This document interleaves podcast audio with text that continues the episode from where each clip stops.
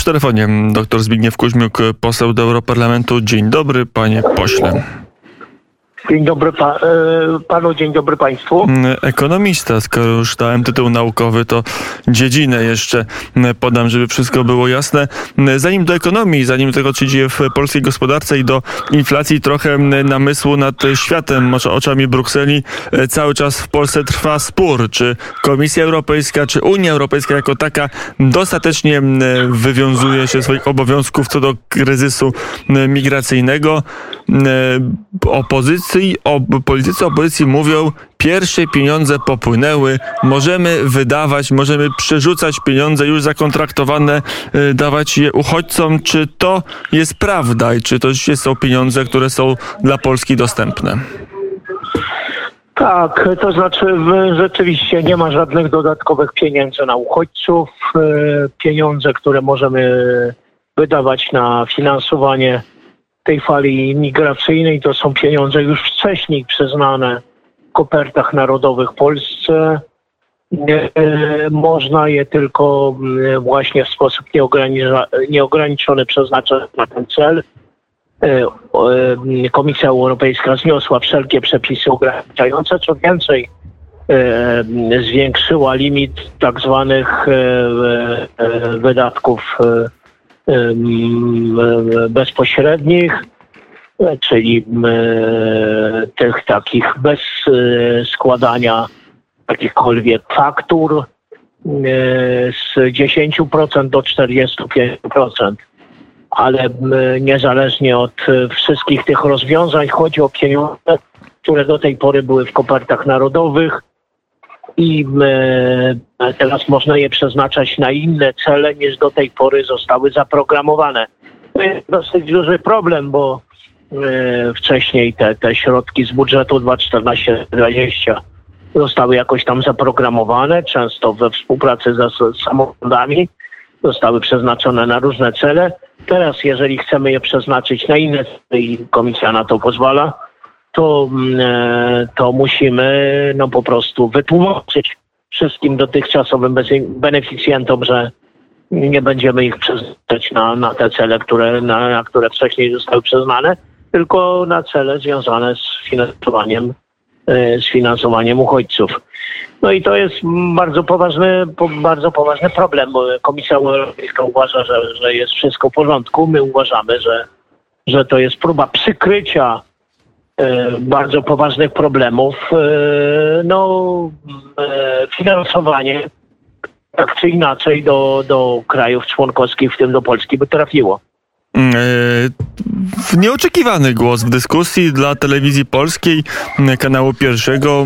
Włodzimierz Czarzasty, wicemarszałek Polskiego Sejmu, ale przede wszystkim lider Nowej Lewicy, wywodzący się z SLD, powiedział, Unia Europejska powinna dać nowe pieniądze. Dla Polski powinno to być 12 miliardów euro rocznie. Każdy uchodźca powinien dostać 500 euro z puli unijnej miesięcznie, a że mamy w Polsce dwa przeszło 2 miliony uchodźców, to ten rachunek właśnie około 12 miliardów euro mm, rocznie wygląda mm, i że polski rząd powinien i polska klasa polityczna w całości powinna o to walczyć. Mm, czy tak jest? Czy y, słowa na krajowym podwórku szefa Nowej Lewicy przekładają się na działania europosłów Lewicy w Brukseli i czy o tym w ogóle się mówi? Czy to jest tylko jeden głos y, szefa Lewicy z Polski, a, a Lewica Europejska ma inne zdanie, jak to wygląda? No niestety, no oczywiście to, to, to, to, rozliczenie zaprezentowane przez pana Czazastego y, trzeba przywitać z, z uznaniem.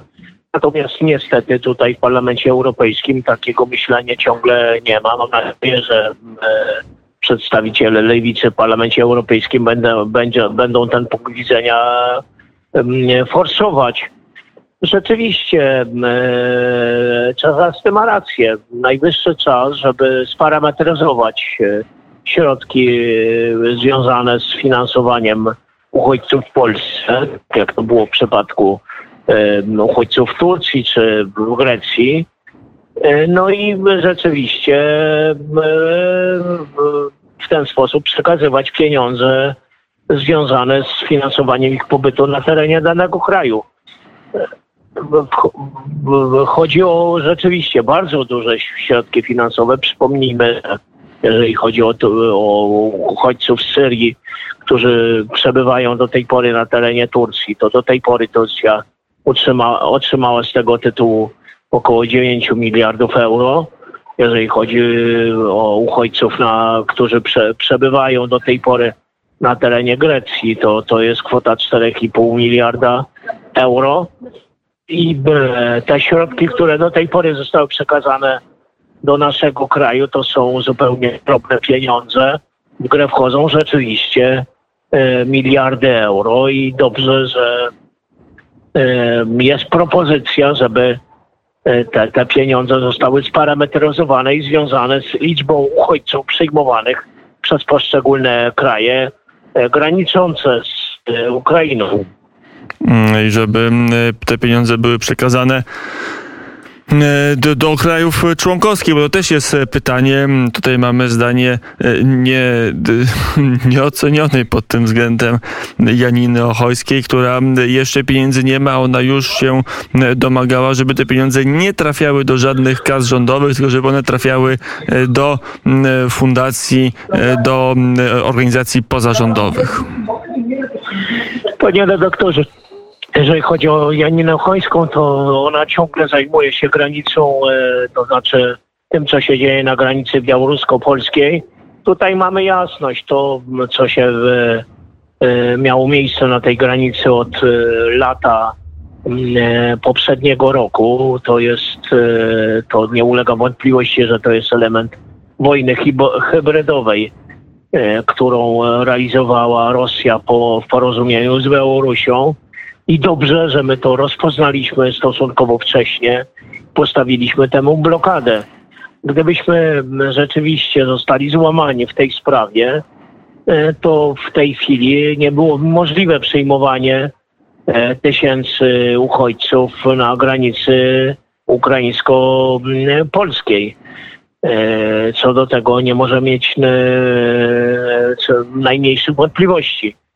Więc y, te różne wypowiedzi pani Ochojskiej w sprawie imigrantów na granicy białorusko-polskiej no, są, co tu się dużo oszukiwać, elementem, elementem narracji putinowskiej. Przecież Białoruś nie rozpoczęła tego szturmu na granicę białorusko-polską tylko dlatego, że sama to wymyśliła, tylko dlatego, że taki przybył rozkaz z Moskwy i realizowano to przedsięwzięcie Bogu dzięki, że to się nie udało. Gdyby się to wcześniej udało, czym niestety uczestniczyły organizacje pozarządowe z Polski, to wtedy byliśmy w niesłychanie trudnym po, po położeniu po mm, rozpoczęciu wojny 24 lutego pomiędzy Rosją i Ukrainą. Mm, I wtedy byłaby sytuacja jeszcze trudniejsza. Zresztą ten temat wraca, bo cały czas część opozycji stara się z sytuacji na granicy polsko-białoruskiej zrobić temat w Europarlamencie, temat polityczny, temat, który można byłoby, który można byłoby atakować polski rząd. Tak, to prawda. Mówię o tym ze smutkiem, ale niestety to jest rzeczywiście ciągle, ciągle temat podnoszony choć wydawało się, że po 24 lutego wszystkie te organizacje, które, które upominały się o, o, o tych imigrantów, którzy nielegalnie szturmowali granicę białorusko-polską, że e, ta sytuacja się zmieni. Nie zmieniła się. Ciągle te, te interwencje trwają, mimo tego, że już chyba jest dla wszystkich jasne, że ten konflikt na granicy białorusko-polskiej został wywołany przez Rosję, był elementem szerszego planu ataku na e, Ukrainę. Gdyby bowiem e, e ten pomysł szturmu granicy e, białorusko-polskiej się udał, czyli gdyby przez tą granicę przedostało się na terytorium Polski kilkadziesiąt tysięcy, a być może więcej niż kilkadziesiąt tysięcy imigrantów, to po wybuchu wojny rosyjsko-ukraińskiej okazałoby się, że Polska nie jest w stanie zaabsorbować takiej uchodźców z Białorusi, z, z Ukrainy, ja, jaką zaabsorbowała. I o to prawdopodobnie chodziło. To niestety się nie powiodło, natomiast e, do tej pory ten wątek e, nie, nie, nie, nie został skasowany, ciągle trwa i ciągle przez granicę rusko-polską e, próbuje się forsować e, imigrantów, którzy będą destabilizowali sytuację na tej granicy i de, destabilizowali sytuację w Polsce. Mm, e, to był ten jeden element rywalizacji, to jest element namysłu mm, w Brukseli. Mm, to, to jeszcze jedno pytanie, jeżeli chodzi o ten element. Na ile mamy dzisiaj informację, że niemiecki koncern Continental, produkujący m.in. opony, wraca do Rosji, otwiera na powrót swoją fabrykę. Oficjalne ustalenie jest takie, że nie może pozostawić bez pracy zatrudnionych tam ludzi, których, którym dawał pracę, dawał zajęcie, dawał e, zarobek i to jest niehumanitarne e, tej pracy ich pozbawiać. Na ile nie tylko wśród biznesmenów, ale może i wśród polityków e, panuje taki, taki element testowania? Czy te 56 dni wojny to jest tak dużo, że już ludzie zapominają i można powoli wracać do, do interesów jak zwykle, czy, czy jeszcze nie? Czy panie redaktorze, nie ulega wątpliwości, że, że, że te wielkie państwa Europy Zachodniej nie, nie odwróciły się zupełnie od Rosji i oczywiście zakładają, że po jakimś czasie tych wszystkich restrykcji, tych wszystkich e, pomysłów e, związanych z embargiem wrócą do, do interesów z, z Rosją i w związku z tym nie przecinają żadnych ścieżek z tym związanych. Ja żeby jednak zakładam, że trudno mi sobie wyobrazić, żeby w przyszłości były wielkie światowe firmy, które będą chciały współdziałać z firmami na terenie e, Rosji, że chciałyby współdziałać z podmiotami z, takie, z tamtego terenu e, w sytuacji, kiedy no, wszyscy byliśmy świadkami tego, co stało się na Ukrainie. Więc e, mam nadzieję, że, że do tego hasła business is usual nie, nie, nie wrócimy i że naprawdę te decyzje polityczne, które e, są publicznie prezentowane, że, że, że, że nie wracamy do, do współpracy z Rosją, szczególnie jeżeli chodzi o nośniki energii, że to będzie obowiązujące nawet wtedy, kiedy pomiędzy Rosją i Ukrainą zostanie zawarte jakieś porozumienie pokojowe, niezależnie już e, od tego, na jakich warunkach. Mm, I kto mm, e, będzie w, w wygrany w tej wojnie.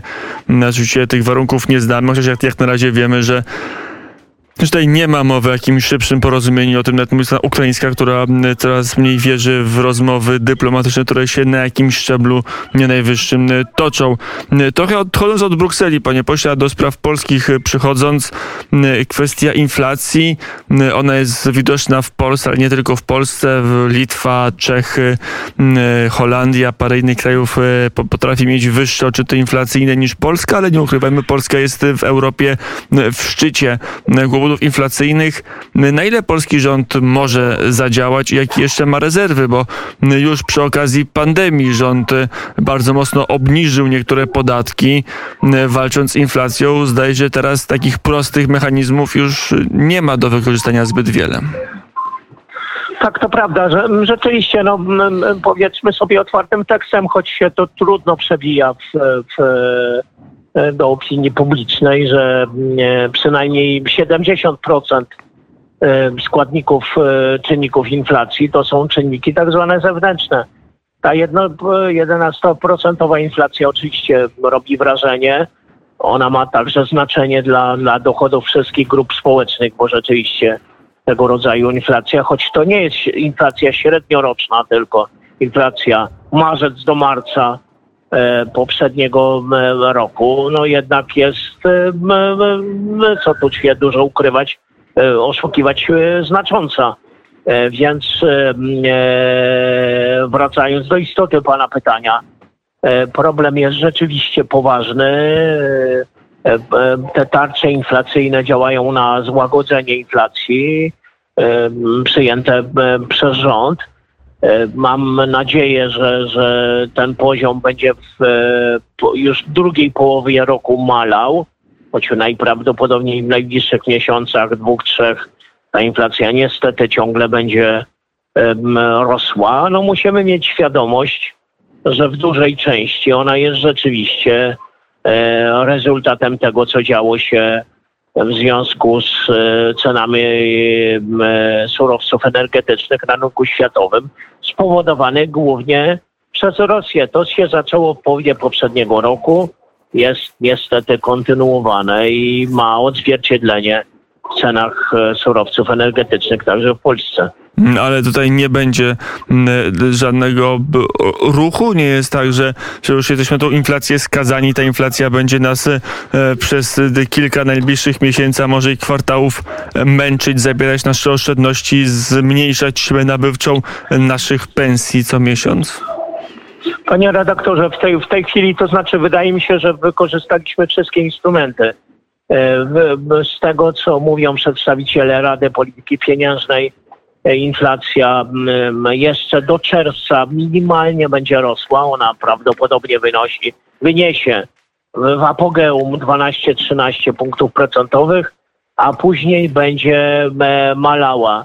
E, No niestety e, 70% e, te, te, te, tego poziomu inflacji to są e, czynniki zewnętrzne wobec naszego kraju, w tym w szczególności m, ceny, surow- wzrost cen surowców energetycznych, na co rzeczywiście nie mamy specjalnego wpływu. Mm, e, Nie wiemy, jak się sobie z tym poradzić, chociaż e, wydaje się, że w ostatnich dniach ceny surowców jakby e, spadały. Baryłka ropy Brent poniżej mm, e, 100 dolarów, e, 1000 metrów. No metrów tyle tylko, panie redaktorze, że na, na to rzeczywiście nie mamy żadnego wpływu. To znaczy tutaj decydują głównie producenci ropy naftowej, w tym w szczególności Stany Zjednoczone. No tutaj preze, prezydent Biden zdecydował o uwolnieniu zapasów czy rezerw nawet strategicznych, które powodują, że ta cena na, na, w Stanach Zjednoczonych powinna zmaleć, a tym samym powinna zmaleć także na rynku światowym. Mm, e, To jest e, prosty mechanizm, ale wydaje się, że mm, być może to jest taka teza, nie wiem, czy pan poseł potwierdzi, że e, summa summarum taniej będzie kupować gaz i ropę z innych kierunków niż rosyjski, niż płacić tą rentę niepewności, bo gaz i ropa były znacznie droższe tuż przed wybuchem wojny, kiedy Rosja niepokój kreowała, kiedy mogła windować ceny tylko poprzez słowa, przez kreowanie napięcia. Kiedy to zniknie, to, to być może summa summarum będzie taniej. Nie będziemy Putinowi płacić za to, że nas straszy. Zdecydowanie tak, panie redaktorze. Tutaj pomysł polski jest rzeczywiście moim zdaniem taki absolutnie rynkowy. To znaczy jest propozycja absolutnej redukcji zakupów e, surowców energetycznych w Rosji. Natomiast jeżeli są kraje, które nie mogą tego zrobić prawie natychmiast, a takim krajem są na przykład Niemcy, no to e, e, e, pan premier Morawiecki pro, proponuje w tej sytuacji, żeby te kraje, które będą korzystać z surowców rosyjskich, zapłaciły do budżetu Unii Europejskiej taki podatek wyrównawczy, no bo te surowce z terenu rosyjskiego są wyraźnie tańsze niż surowce z rynku światowego i tę różnicę, żeby e, zapłaciły te podmioty, które korzystają z surowców rosyjskich. To byłby do, dodatkowy dochód do budżetu Unii Europejskiej, a jednocześnie wyrównywałby ten e, swoisty podatek warunki konkurencji na rynku europejskim. I to jest moim zdaniem bardzo poważny powód, e, aby tego rodzaju rozwiązania spróbować już w najbliższym czasie wprowadzić. No to już e, na koniec e, kwestia embarga, bo do tego nas to wszystko e, sprowadza. Mamy od 10 sierpnia będzie obowiązywało unijne embargo na rosyjski węgiel, na ropę i na gaz. Jak rozumiem, nie mamy co liczyć. To znaczy, ma pan rację. Jeżeli chodzi o węgiel, rzeczywiście to embargo będzie obowiązywało. Z punktu widzenia polskich, polskich rozwiązań e, to, to, co przyjęliśmy w naszym kraju jest znacznie wcześniejsze. Zdaje, zdajemy się na, na ryzyko wypłaty odszkodowań. Zobaczymy, jak się to będzie potoczyło w, w sierpniu. Czy rzeczywiście kraje Unii Europejskiej zdecydują się na przestrzeganie tego embarga i że zdecydują się na import surowców energetycznych z innych kierunków niż Rosja. Ta decyzja być może będzie decydująca dla tego, jak będzie wyglądała e, pozycja Rosji, jeżeli chodzi o e, próbę jej finansowania e, konfliktu zbrojnego z Ukrainą w przyszłości. Jeżeli bowiem znacznie zostaną zmniejszone rozmiary tego strumienia finansowego ze sprzedaży surowców energetycznych, to być, no, być może Rosja okaże się takim e, no, gigantem na glinianych nogach. Mm, I to, mm, to też jest element. A, a jak to będzie z Węgrami, z Niemcami, z Austrią? Bo mm, zarysował nam się bardzo ciekawy blok państw, jako żywo przypominający trój porozumienie mm, z czasów I wojny światowej. Jak to, mm, jak to wygląda? Dlaczego te trzy państwa, co je łączy i na ile silny może być ich opór? Panie redaktorze, rzeczywiście bardzo często wymienia się Węgry jako przeciwnika tych wszystkich rozwiązań, a tak naprawdę to jest klucz niemiecko-austriacki. Jeżeli, jeżeli się uda przekonać do tych wszystkich rozwiązań związanych z embargiem e, właśnie Niemcy i Austrię, to naprawdę Wę- Węgry tutaj nie są żadnym problemem, one się podporządkują tym rozwiązaniom. Oczywiście dla opozycji w Polsce próbuje się wykorzystać ten element węgierski jako, jako ten, który się przeciwstawia tym wszystkim rozwiązaniom. Naprawdę klucz to, jest, to są Niemcy i, i Francja. Mm, Trój przymierze oczywiście. Mm, Tak się nazywało to porozumienie między Niemcami, Austro-Węgrami i Włochami. Włochy jakby odpłynęły, ale, ale Austria, Węgry i Niemcy te cały czas mają w, pewnych względach wspólne interesy, co widać przy obecnym kryzysie. Mm, A jakie jest nastawienie do polityki niemieckiej w Europarlamencie? Na ile to jest tak, że faktycznie zmienił się i to na trwałe się zmienił klimat polityczny co do Rosji, a na ile to jest tylko e, kwestia przeczekania, próby pokazania, że, że teraz jesteśmy przeciwko, a, a potem wszystko wróci do, do starych torów, że to tylko taka polityczna mimikra. No niestety, panie redaktorze, wydaje mi się, że, że, że jest taka możliwość, że, że, że jeżeli byłaby jakaś forma pokojowego rozwiązania sytuacji na Ukrainie, to, to będzie próba powrotu do, do interesów z, z Rosją. Większość w parlamencie prawdopodobnie byłaby za takim rozwiązaniem. Mm, I to nie są optymistyczne wiadomości. Na koniec dr Zbigniew Kuźmiuk, ekonomista, poseł do Europarlamentu m, Prawo i Sprawiedliwość Europejska, frakcja konserwatystów i reformatorów, był gościem Radia Wnet. Dziękuję bardzo za rozmowę i do usłyszenia. Dziękuję bardzo.